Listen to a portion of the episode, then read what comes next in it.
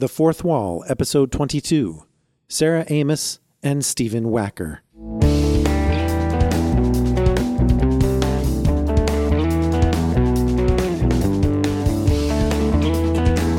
You're listening to The Fourth Wall, a podcast that takes you beyond the screen or the page and brings you into our conversations with the creative people behind your favorite movies, TV shows, comics, and more. My name is Michael Ahr. I'm the podcast editor here at Den of Geek, and today we're talking to Sarah Amos and Stephen Wacker, who are executive producers of Marvel's Hero Project, which will be appearing on the Disney Plus streaming service when it launches on November 12th. Now, if you're not familiar with Marvel's Hero Project, it's actually a non-fiction show, but it does fit into the Marvel universe, so it still is in our Den of Geek arena. But what they do on the show is they find a kid who's doing something really remarkable. They're either overcoming a disability in a creative way, they're creating something in the science, technology, and engineering fields for the betterment of the world, or perhaps they're serving a community that is under-recognized or in need of a powerful voice. And the executive producers will talk all about how these kids are chosen. But what they do is they tell their story, how they came to care about this issue at such a young age and what obstacles they had to overcome. And then the show likens their amazing abilities that are sometimes beyond their years to some sort of superpower that already exists in the Marvel universe. And that kind of creates a tie in for the readers of the comics and fans of Marvel. But then they take it a step farther by creating a comic that tells the kid's story and presenting it to them. And the comic actually has a full page spread of the character in a cartoon style and also kind of translates their ability into a superpower, uh, making it much more comic realistic. And they present this comic to them along with a hero project, a leather jacket, in kind of an X Men style to sort of induct them into the Hero Project family. So it's really a heartwarming show that really touches people emotionally and, and really gets at these inspirational stories. So here we are talking to Stephen Wacker and Sarah Amos Sarah is an executive producer who's going to be talking a little bit about how the show came to be and how the kids were chosen. And then Stephen Wacker is a editor at Marvel Comics, and he'll talk a little bit about how the comics were created and who got involved behind the scenes from some of the editorial staff that we're familiar with. Hi, Sarah. Hi, Stephen. Michael. Hey, Michael. Thanks for joining me today. Um, looking forward to this one. But uh, first of all, I want to say there's got to be there should be a warning label on the show. May not be viewable through tears of joy. um, can you tell us about the choice to strictly center the show around children, and were there rules governing how you chose them, age range, that sort of thing?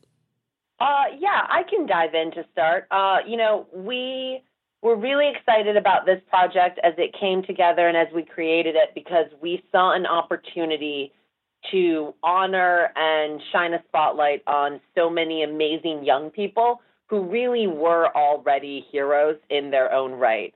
And you know, as we think about the the values behind Marvel and the the characteristics and kind of origin stories of a lot of our superheroes, it all starts from this place of seeing injustice or seeing problems or people who are in need of help in the world and thinking about others before you think about yourself. So it felt like such a seamless connection to these types of kids who were doing amazing things.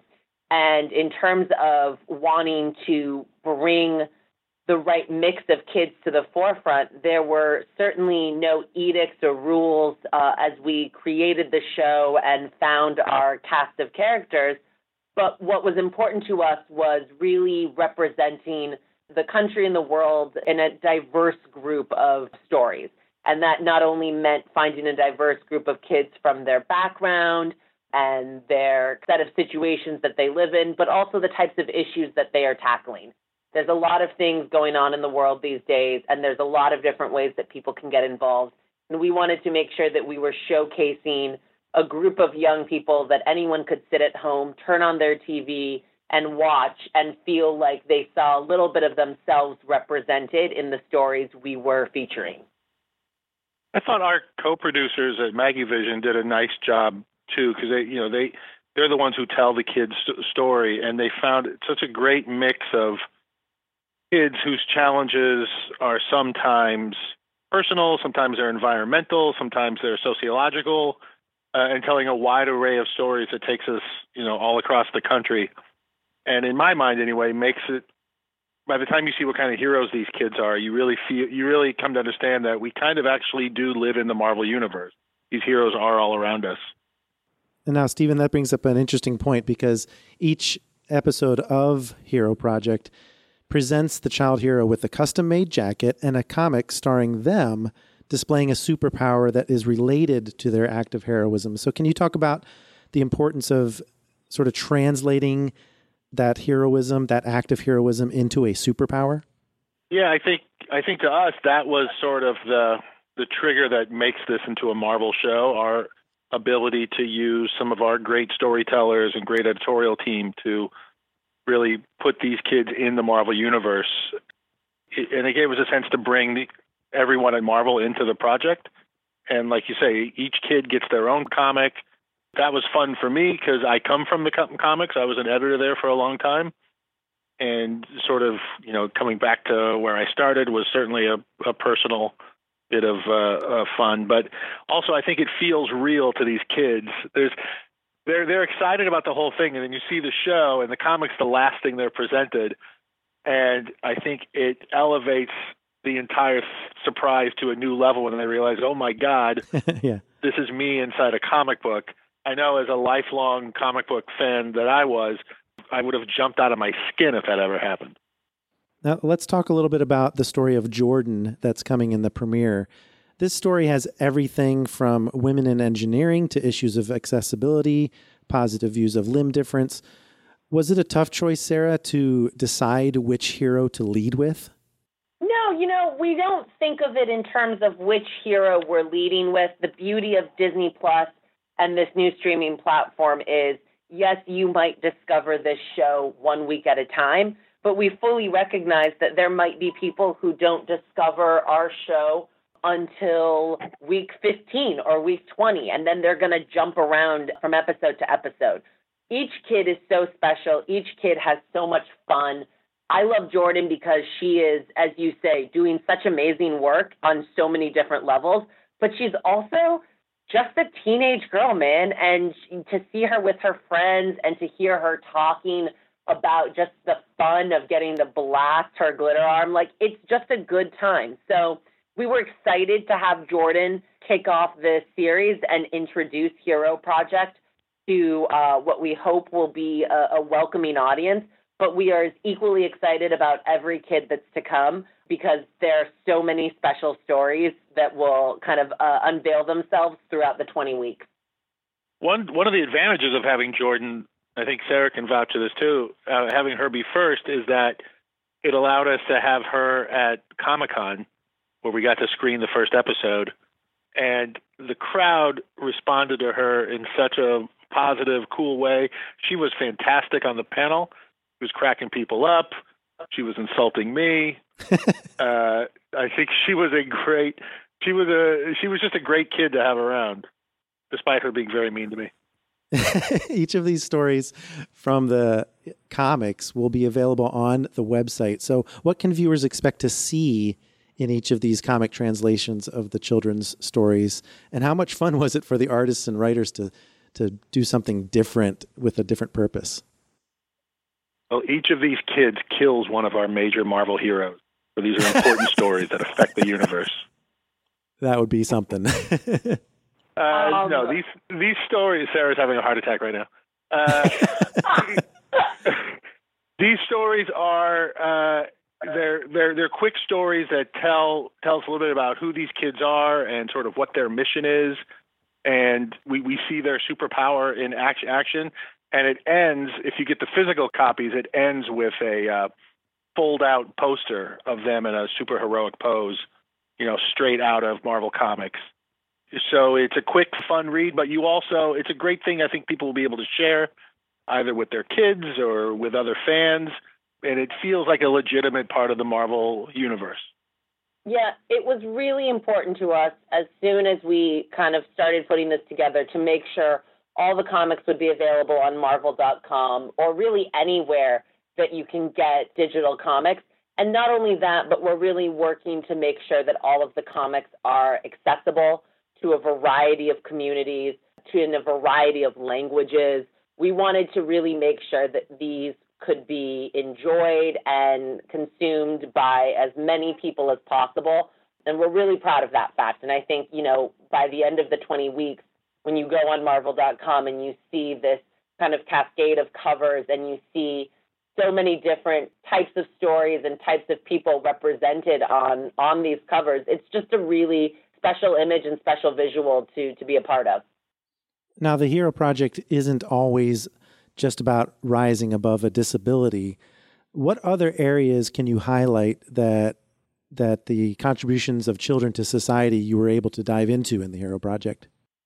Yeah, we tackle a ton. Um, we are going to be diving in even more actually to STEM and how uh, engineering and ingenuity can help communities who are tackling things like clean water.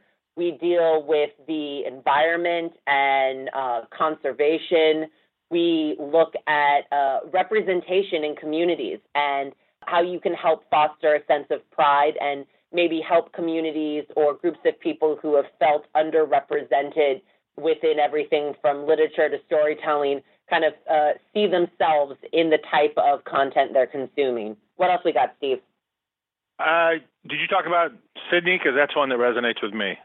I mean, I alluded to Sydney, but I didn't talk. You, do you want to talk about Sydney? Sydney's this great kid from St. Louis, and his entire mission is bringing reading to kids. Uh, he's in a community that's underserved by by libraries and bookstores, and and he takes it upon himself to start a book club, and is bringing all these books to kids and sort of op- opening their minds that that way. He's fantastic and it, it's this small thing that you can you can feel through his story that he has started down a road of changing the world. That that one was particularly inspiring to me. Not the least of which is because Marvel needs people who can read. Yeah, that's true. It's an important part of our business model. well, speaking of that, actually, I, I was just kind of curious. I really enjoyed the aspect of the discussion at the beginning of each episode, in which there's a parallel that's usually drawn between what we're about to see and an existing Marvel hero. Was that kind of fun to kind of relate different uh, superheroes and what were, what are some of the ones that you uh, were able to bring in that maybe were more obscure? Yeah, there's probably more footage on the floor of those conversations than just about anything else. uh, I think everybody got got into that, and we were so lucky to be able to use the current Marvel editorial staff, even down to the editor in chief, CB Cebulski came came by, Joe Quesada came by, Sana Amanat is a big part of the show too, and all sorts of Marvel editors on books like Spider-Man and the Avengers. So those conversations got way deep into Marvel lore in a way that Marvel fans will definitely appreciate. Yeah, that was fun. It's funny as soon as we started talking about these kids, I mean, there are just so many comparisons that can be made and so many instances where as soon as we started diving into it, it became apparent like if if Gitanjali and Austin and Jordan and Elijah, if they were in the Marvel universe, man, they would be right there alongside all of our heroes. It just it makes such perfect sense that all of these kids should be and are Marvel superheroes. As a longtime Marvel fan too, I got to say I, I did have this moment from time to time where we're, we're talking about these things and how they relate to real world kids and real world stories and I am taken back. I can just imagine in my head when it's Stan and Jack and Steve Ditko or Romita, like they're creating these characters 50, 60 years ago with no sense of the heft of resonance they're going to have. They're just trying to sell magazines. And knowing that these stories that they created are somehow going to travel the decades of time and not only inspire kids, but then hopefully these kids will inspire heroes in our our world. When I step back from that and realize everything that Marvel and the, its creators have accomplished, it certainly feels like a great reminder of the sort of shoulders of giants that we stand on. I have one last question that ties into uh, uh one of the episodes that actually featured an NFL player. And I was wondering if in the future, would you ever consider involving some of the Marvel stars or are there other you know, surprise guests to present that Hero Project box, or is it more important that there not even be a host for the show? I noticed to distract from the kids. Yeah, look, the kids are the stars of this show in every way, shape, and form. They they are doing amazing work, and they are just too much fun to watch on camera, not to always be the center. They've deserved that through all of their work. However, without giving too much away, I will say there are some more surprises that will be in store if you watch the full season. So there are definitely a couple of other instances and occasions where we were able to uh, bring some special guests to different big reveals. And the reactions and the and the way that unfolds is going to be really really fun for people to get to watch. And that's all i'm allowed to say. That's that was exactly what i was hoping for. Thank you. Well thanks so much for talking to me today guys. It was great. Thank you. Thank you. Thank you for watching. All right and that's a great way to end it. I really enjoyed how stephen wacker kind of tied it into the legacy that Marvel has that maybe the founding members didn't even realize would be existing in this day and age where people are able to be inspired to a much greater degree these days than they might have back then when comics were such a niche interest. So, really, really very fun idea and concept for a show. And just so you know, Marvel Hero Project, like I said, will be launching along with Disney Plus on November 12th. But then the second episode will be available on November 15th, followed by weekly releases on Fridays. And I believe Sarah Amos did mention that there are going to be 20 episodes total. So, really something to look forward to if you're really looking for a feel good show that will really raise your spirits. Uh, check out Marvel's Hero Project on Disney Plus. But that'll wrap things up for this episode. Come back in two weeks for the next edition of the podcast when we'll break through the fourth wall once again to talk to another creator or performer behind the entertainment that you love. Remember to follow Den of Geek on Twitter and Facebook at Den of Geek US. My name is Michael Ahr., and you can follow me at Mike Sci-Fi. Find more content at denofgeek.com, and thanks for listening. Join us again next time, Beyond the Fourth Wall.